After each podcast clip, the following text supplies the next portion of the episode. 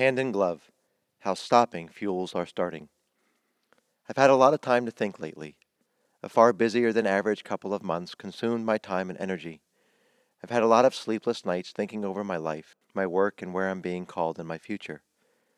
In this post, I want to focus on a very simple truth that I'm finding so many are missing, especially in the church. It has universal applications for everyone willing to participate. I hope this helps you. Among many things, we were created for work. From our very insertion into creation, we were given the command and joy to work. Genesis 2 reveals a pointed account of creation, specifically addressing the creation of mankind, with working as one of the visionary principles. It reads When no bush of the field was yet in the land, and no small plant of the field had yet sprung up, for the Lord God had not caused it to rain on the land, and there was no man to work the ground, and a mist was going up from the land and was watering the whole face of the ground. Then the Lord God formed the man of dust from the ground, and breathed into his nostrils the breath of life, and the man became a living creature. Genesis chapter 2, verses 5 through 7. To not work denies one of the fundamental purposes of our existence.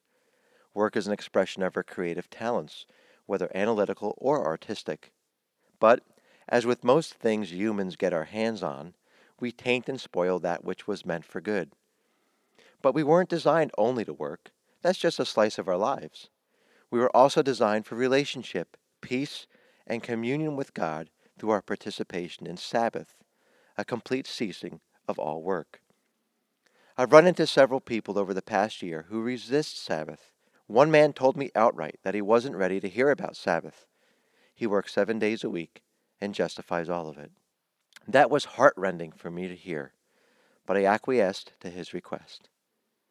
Yet Sabbath, the last of seven days God created, highlights what this life is really all about.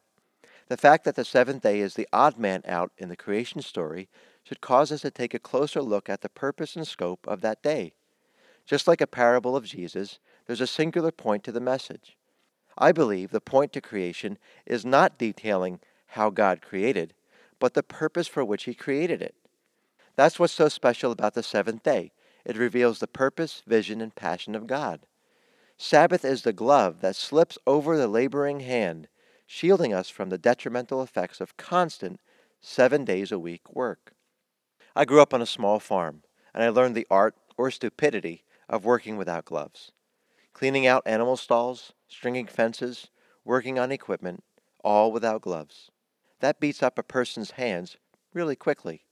Flesh was not meant to endure barbed wire for very long. In my aging, I'm learning that gloves can be good. Gloves not only give us grip, but they protect us from the harshness of our work.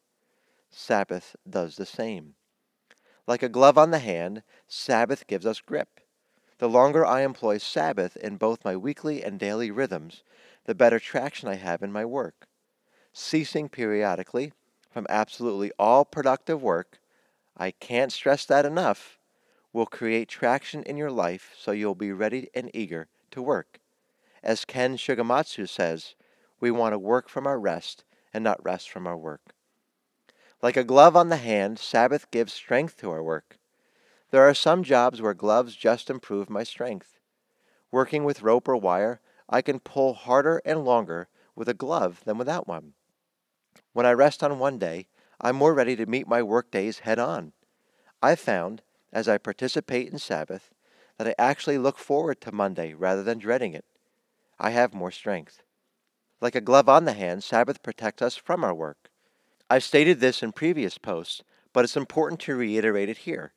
Sabbath puts into perspective why we work. No one can work seven days a week all the time. No one. Some believe they can, but if you take a close look at their lives, you'll find lacking in other areas they were designed for, like relationships, fellowship, connection with the Creator, as well as personal peace. You'll find all sorts of cracks, dysfunction, and conflict. Most have gone so long without Sabbath that they've become used to or numb to the cracks, even justifying the damaged areas of their lives with the excuse that the work they do is too important. People in ministry especially do this. When we work without Sabbath, we are vulnerable, easily torn. Go long enough, and those tears become wounds, and the wounds become hurts, and before you know it, you're toast, burned out, fried. Everyone around you will notice, and you'll be the last to see it. I know this personally. Like a glove on the hand, Sabbath reminds us of who we are. This is a new concept for me. When we Sabbath, we slip on the glove of rest, peace, and protection that God so dearly wants us to have. We're reminded that we belong to God first and that He's in control. When our identity is wrapped up in what we do, we're on dangerous ground. So, why do so many fear a Sabbath cease? Perhaps our busyness shields us from the personal issues God so lovingly wants to reveal and change in us? Perhaps in staying busy, we don't have to deal with our flaws and shortcomings? Perhaps we've been so contorted by the pattern of this world that we think this seven days a week work is normal or noble or worse, healthy. But it's God's fourth commandment that's specifically designed to unite us to Him and us to others. Only in rest can we truly become all that Jesus died for us to be. In ceasing all work one day a week, we declare our dependence on God and independence from hell. That's it. The choice is yours.